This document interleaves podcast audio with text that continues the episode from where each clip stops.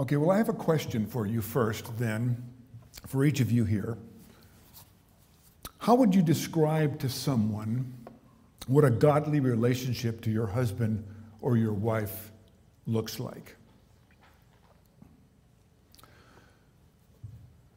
About two months ago, a friend of mine who doesn't go to church here shared with me that he's really struggling in his marriage relationship. And thinking about what he said, I started asking to myself, what, what is it that makes it work when two people commit to each other? Is it because you just have to persevere and maybe it'll work out and maybe it won't? Is it just the luck of the draw? You, you got someone you were compatible with and it's been a breeze since day one. I thought it was pretty interesting that the Huffington Post offered five reasons why marriages didn't work. The first one is that an intimate sexual relationship becomes almost non existent. The second one is that a lack of finances cripple our relationship and brings a lot of strain into the marriage. The third one is in ways, in some ways, we're much more connected than ever, but yet we remain completely disconnected at the same time. Our desire for attention outweighs our desire to be loved. That's an important reason why marriages don't work from their perspective. And finally, social media just invited a few thousand people into bed with you. All of those probably sound pretty reasonable to someone who's not a believer if you don't believe the Bible. But I'm going to make the case this morning that the reason so many marriages struggle is because either by ignorance or by choice or by both, we refuse to see the significance and importance of living out our marriages the way that God has designed and intended for them to be. So we're going to look at the passage closely, but I want to kind of take a 30,000 foot view of things first to begin to have you think about this idea of uh, the curse. On the one hand, it seems that there's such an obvious, remarkable design and hierarchy and orderliness to our world. Let me give you an example. Year in and year out, we witness the migration of various species of birds, fish, and insects that are genetically motivated. They're programmed to head out, oftentimes via the same exact route, year after year, to the same exact location, sometimes thousands of miles away, to the place where they were born so that they can give birth to their young. What kind of order is working within them to have that happen. This is mind boggling to me. Why is it they do it that way and they just don't choose to give birth right where they are? All of their movements are programmed to occur within an even greater natural order, which first affects the seasonal changes in the daylight and climate found in our natural world, to which these various species are responding. This orderliness is so pervasive and persistent that nothing in the world seems able to operate without being influenced by it. And of course, those seasonal changes are all related to an even grander orderliness that occurs among heavenly bodies the sun, the earth, and the planets traveling within our solar system themselves traveling according to a strictly maintained gravitational orderliness, which establishes and maintains their orbits and movements. So it's not unfathomable to suggest that our world is one that possesses some amazing degrees of natural orderliness. And that orderliness seems to be a necessary law for the continuation of existence. The natural world cannot function as we know it without this innate orderliness. And yet, It seems that orderliness is not indispensable to our world, as it's prone to radical change and sudden apparent disasters, which seem to contradict this obvious order we experience. In spite of this maintained orderliness in our physical world, there's a real disorderliness, a falling away from order in the world as well. In some way, this all pervasive order is ever dwindling, ever becoming weakened, ever threatened to become distorted by disorder. Tornadoes and floods, hurricanes, fires, all sorts of natural disasters are all a part of our ordered world and yet seem to exist in a way that contradicts the orderliness of it.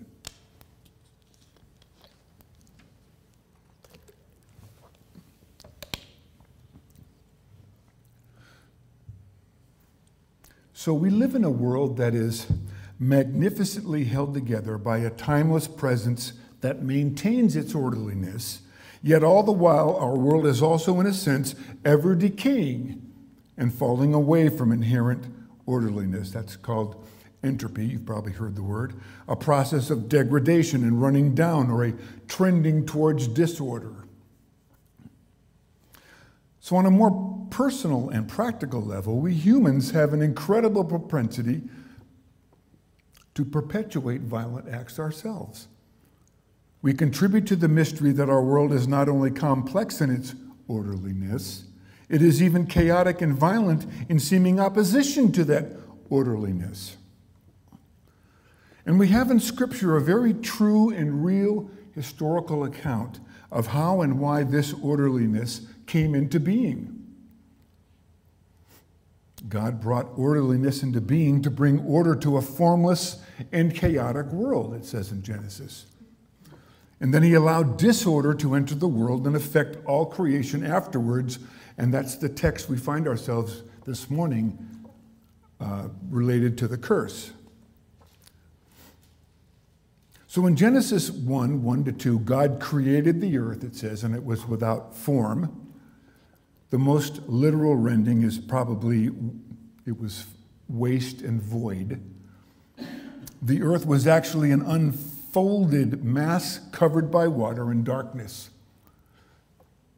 The Hebrew word translated without form can mean formlessness, or the world was created with confusion, unreality, emptiness. It was an earth that was formless and empty. It was without order and chaotic. Then God said, Let there be light, and there was, and He separated the formlessness and divided the darkness with the light, and He made a distinction between them. He put them in their proper order, giving them their proper limitations. And He then began to bring order into the whole chaotic world. But by the time we get to Genesis chapter 3, we find a world that is ruined by sin, known theologically as the fall. Sin is described as a violation upon the orderliness of the world.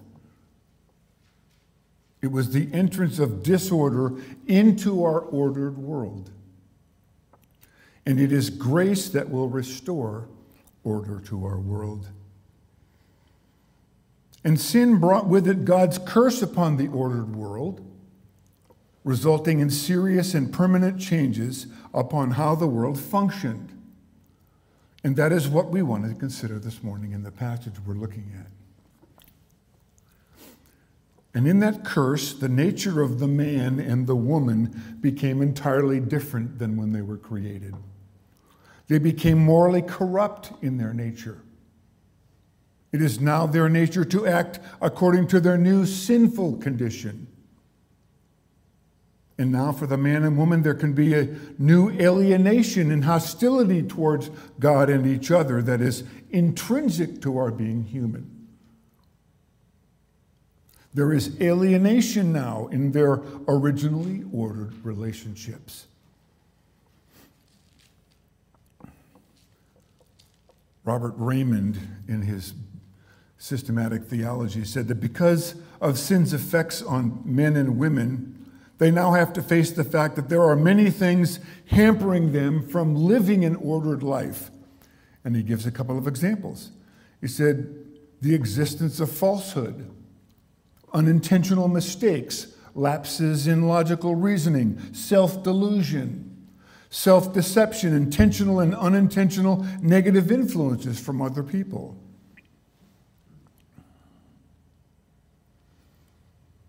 Any and all of these effects of sin can and do bring men and women in their search for knowledge to an unrecognized and thus unacknowledged ignorance, he said. So, as a result of their disobedience to God's directive and their failure to rightly live under the divine arrangement God had ordained for their relationship before the fall, there would now be a divinely ordained struggle in their relationship. And I want to look briefly, particularly at the curse spoken against the woman this morning, because the curse spoken to the woman has been the most difficult and the most misunderstood curse historically and theologically. Throughout the scriptures, there is this explicit truth that right behavior in the husband and wife relationships includes being in subjection to one another or being subordinate to one another. The Greek word most commonly used to express that is the word upotasso. Upo means under, and tasso means to subject, to subject under. And this idea is really frequent throughout the scriptures this idea of subjecting things un, under, under other things. For example, all of creation has been put under and made subject to the authority of the Son by the Father. Angels, authorities, powers are made subject to Christ. All people are subject to the governing authorities, it says in 2 Peter, because those authorities are appointed by God. The church is subject to Christ Saints are to submit to one another in the fear of God. Wives are to submit to their husbands as to the Lord. Servants are to be obedient to their masters. Young people are submit themselves to the rule and discipline of their parents. So, this is a widely uh, developed theme in the scriptures. And the most serious struggles in marriage, be they Christian or pagan marriages are related to a refusal to live rightly in the relationship the way that God has ordained that it should be. The punishment or curse I want to consider first is given to the woman.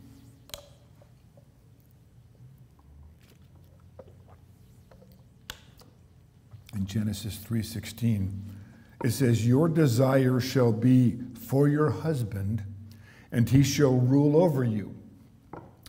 The Brown Driver Briggs Hebrew Lexicon says of this verse How shall we interpret the unusual and striking use of this word desire in the Hebrew text? So let's think about the context that we're looking at here when we're talking about this curse. This passage takes place immediately after the fall. This is part of the curse, the new order of how things will be declared by God for the man and the woman and the serpent.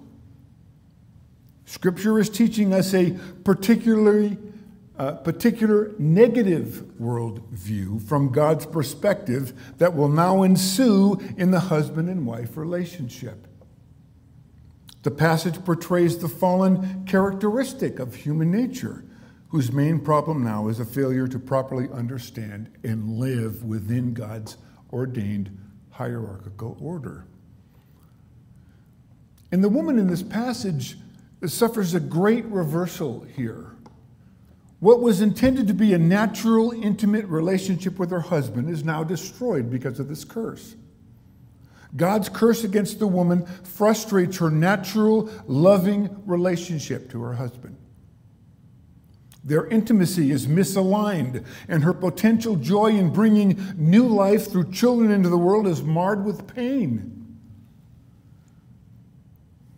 The Net Bible translates this verse this way and toward your husband will be your desire. In Hebrew, we don't, we don't use uh, the verbs to be, they're, they're understood because they're nominal sentences in Hebrew that don't use verbs of to be. So this has to be looked at in the future sense uh, because the focus is on the oracle is, is of a future struggle between the man and the woman. And so the theological misunderstanding of the verse hinges on what the word desire means. Now, you know in English, a, a desire is just a wish or a wanting or a craving, a desire, a petition for something.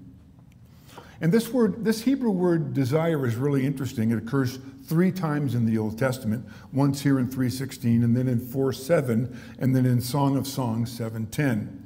And the evidence strongly suggests that it should be translated as turning. Your turning will be towards your husband. And the unfortunate translation of this word desire here has led some ancient commentators to suggest that the text is teaching that due to the fall, women naturally exhibit overpowering sexual desires for their husbands. Hmm. We can thank a Dominican monk named Pagnino for this convoluted interpretation.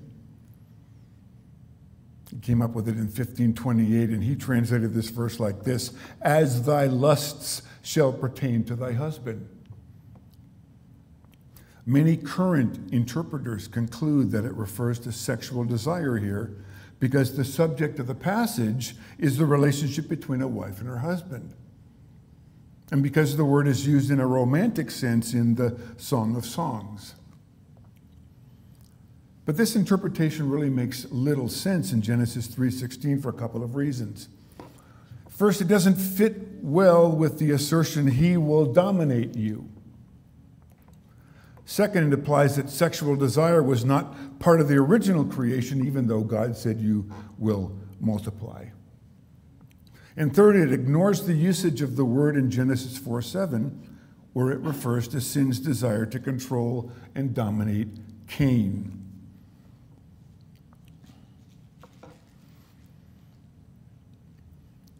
So if you looked at a lot of ancient versions, almost all of 21 of 28 ancient versions translated this Hebrew word as churning and not the word desire. The church fathers are ignorant of any other translation except turning when they wrote about it. The Latin translation used the word conversio here, from convertere to turn about, and the Septuagint has, has the word apostrophe, which means um, to turn from.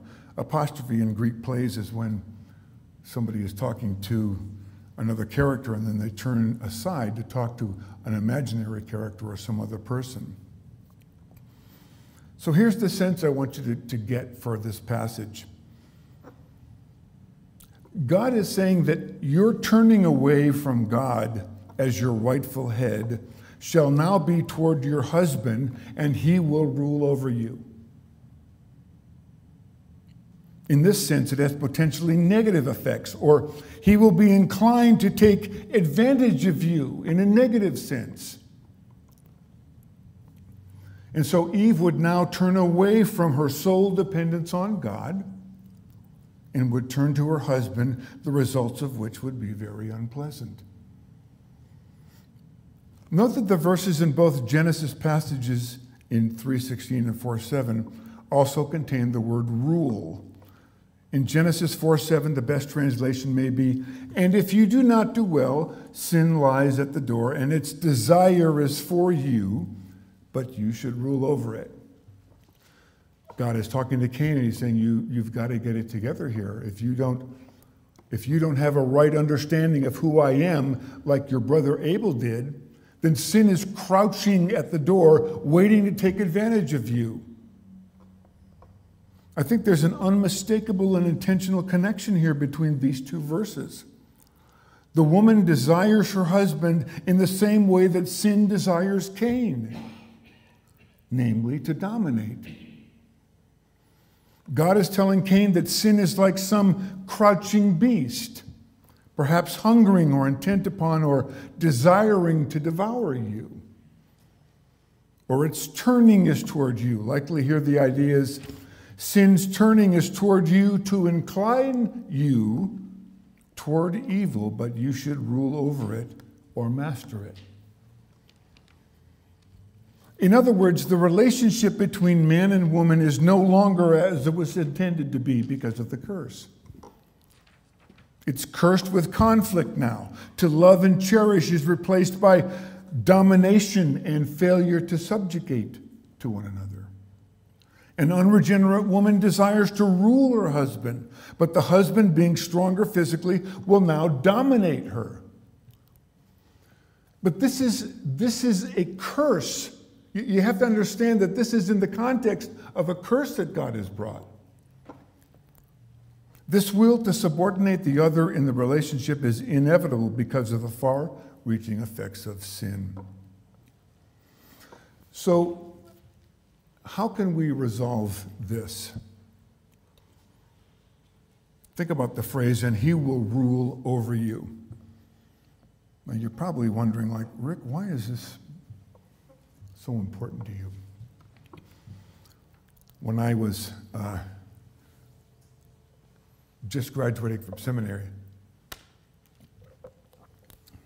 I was asked by one of the elders in our church to go down to his house for lunch, and Sheila, I think, was busy doing something else. And so we're down there, and I liked him. He had a nice family. His wife was very nice, and children were sitting there having lunch at the table.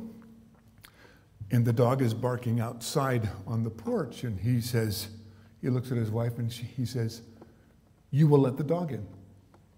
And she got up and she went over and let the dog in. And I thought, hmm, might have to try that. And then so we're sitting there, and after, after lunch, he says to me, Would you like some coffee? I said, Well, sure, if it's not too much problem, that'd be great. Looks at his wife. He says, You will make the coffee. And she gets up and she goes over and makes the coffee. And I'm thinking to myself, I definitely have to try this. So after lunch, I walk up to the, I walk up back to the house, and I come into the garage, and Sheila's at the kitchen sink doing the dishes. You know. And so she said, How was your time? And I said, Oh, it was, it was good. It was great. What time would you like to have dinner tonight? And I thought, What an opportunity.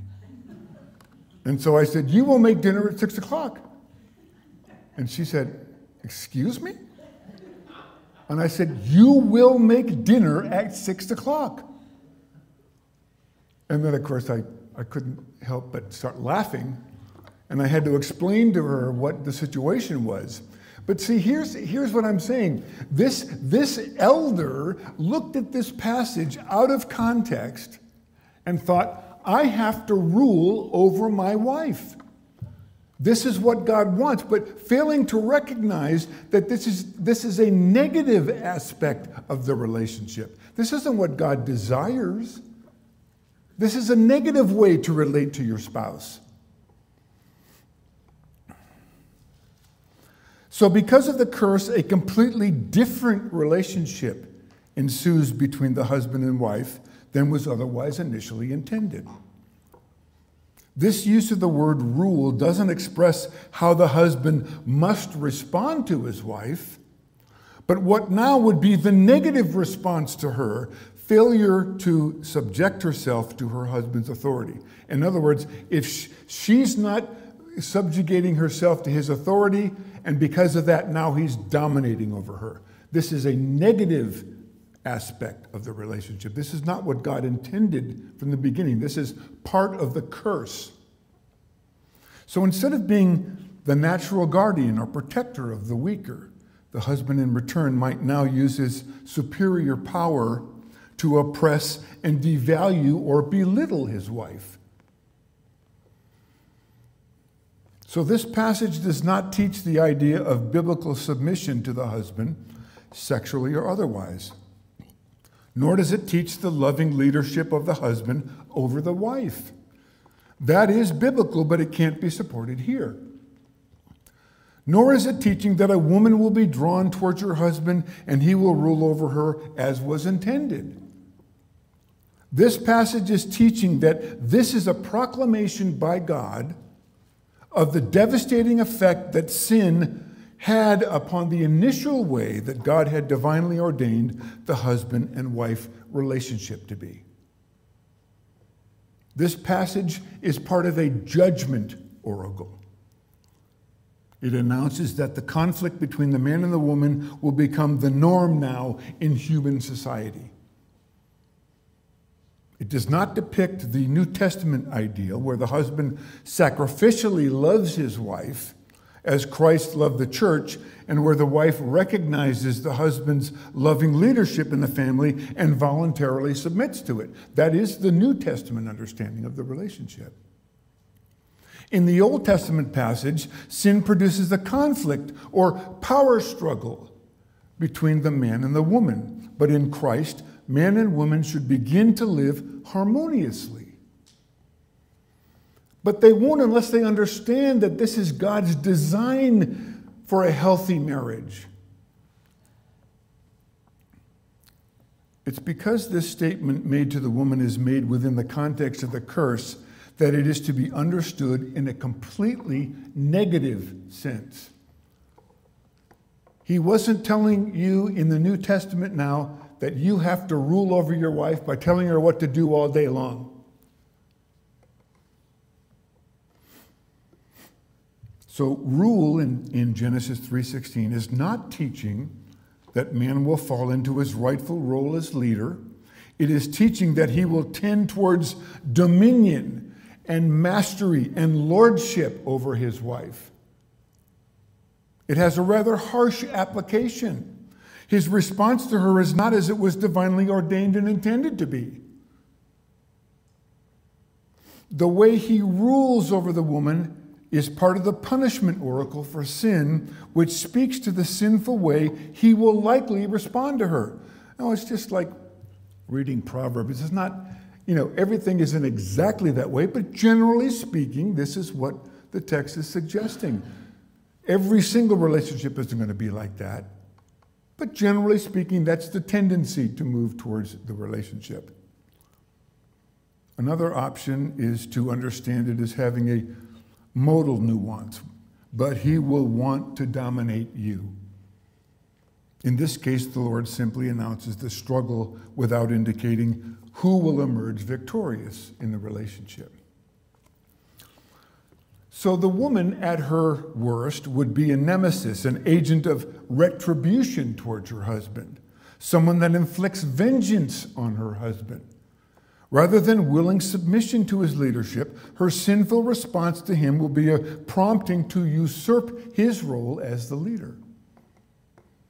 And the man at his worst will dominate the woman or be apathetic towards his leadership role rather than lead with humility and love. The woman will respond by either usurping his leadership or becoming servile under his authority. So, if we were to draw this out, it might look something like this. Think with me how did God intend our relationships to be? Well, he created men to be humble, loving leaders. Women were, women were created to be willing and submissive to their husband as his helpmeet. What did the cursed, distorted relationship of men and women look like?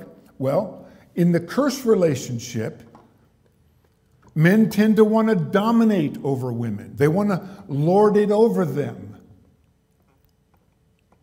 Or they're just completely passive in their leadership role. They have, they're apathetic towards it, they're indifferent towards being the spiritual leader of the family.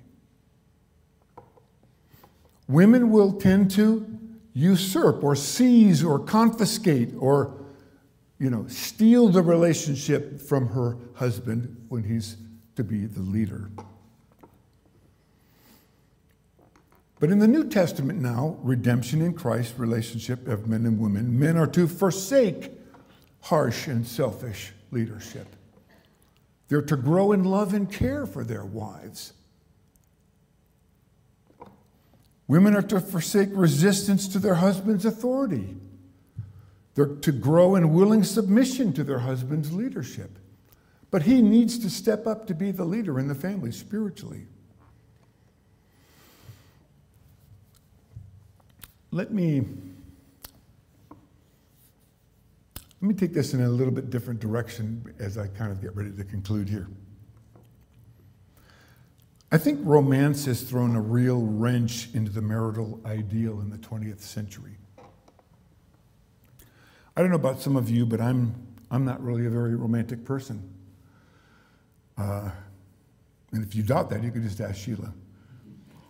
I've always been kind of shy, to be honest, eh, eh, but it's really been important to me to be a realist. Uh, I'm still shy about a lot of things with Sheila, even after 39 years of marriage. And I would say that one of the most important things to me in my married relationship with Sheila has been to be a realist. And frankly, I'm just not sure how romantic realists can really be.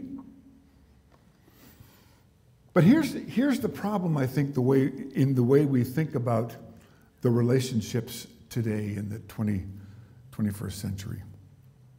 You've seen some of those videos posted online of some of the amazingly romantic marriage proposals, haven't you? The guy sets up some elaborate scheme where he lies to his fiancee so that she'll fall prey to his elaborate, over the top marriage proposal that he's filming secretly. And which she realizes is getting taped, and never once has anyone ever seen the video where the guy does the elaborate proposal on tape, and afterwards he looks at the camera and she says, Dude, no, no, I'm not interested in getting married. or it's being secretly recorded to the side somewhere, and he gets the brownie point in the one million viral videos when she's totally taken by surprise and bursts into tears because of her overwhelming joy at the extent of his proposal, which naturally is one in five million that no one will be able to top in the next seven years. The only problem is that now it is becoming a matter of one upmanship. Who can have the most outrageous, costly, emotional proposal posted online? Who's going to take it to the next level? Surely the idea in doing that is to show everyone that their love is just oceans deeper and more sincere and interesting and cooler than all the people who are watching the video online who are trying to find a way not to feel flushed with guilt at having just seen the most outrageous proposals ever, ever, ever proposed. You know, if you think about that and you compare it to the way that the Puritans approached marriage, there's quite a dichotomy. See, the, the Puritan ideal of marriage was this no one should marry someone else unless they can love the other person. Love or romance wasn't the cause of the marriage, it was the product of the marriage. It was the product of the marriage, it was the end result of the commitment to the marriage. Love never formed the sufficient reason for getting married. The Puritan advice for those seeking marriage was this no one suggested that couples should only marry each other when they loved each other. The Puritan advice was that they should not marry when they agree that they can love each other, unless they can agree that they can love each other. you should seek to marry someone that you would find it possible to love. That you should love your wife in advance of the marriage was by no means essential. What does this say about their ideals of love and marriage? It says volumes. Marriage did not result from falling in love but from a decision to enter into the married state, followed by the choice of a suitable person. The period of courtship was then to create a time of longing and for the affections of marriage to settle in. I'm sorry, folks, but I think we just have it, we have it completely backwards. At my daughter's wedding, uh, when she got married, I toasted them by saying, that I'm not the person Sheila married at that time, 32 years ago. I said, Remember to learn to love the person that each one of you is becoming. You might love the person, but they're not going to be that person in 30 years.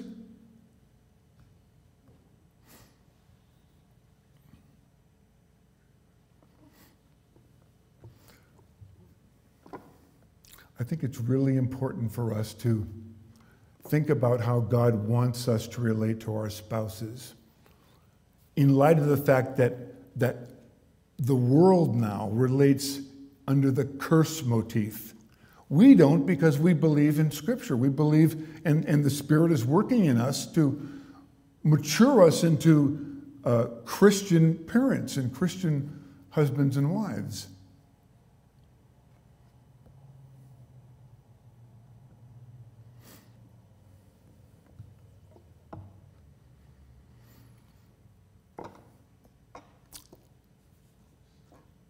I think I'm done. Uh, I have a lot of other stuff to say, but I, I think I, I don't want to say it. Um, so I'm, I, I hope I've challenged you to think about um, considering the curse and why, why this world now lives under the curse and why there are so many problems in marriage because people are not uh, living as husbands and wives the way God has ordained the relationship to be. That the husband is a, is a humble servant to his wife, and he is, he is the spiritual leader of the house, and she is a helpmeet who submits to that. None of this, you will do what I say, that's, that's, that's the Old Testament. That's the curse that God put upon the world.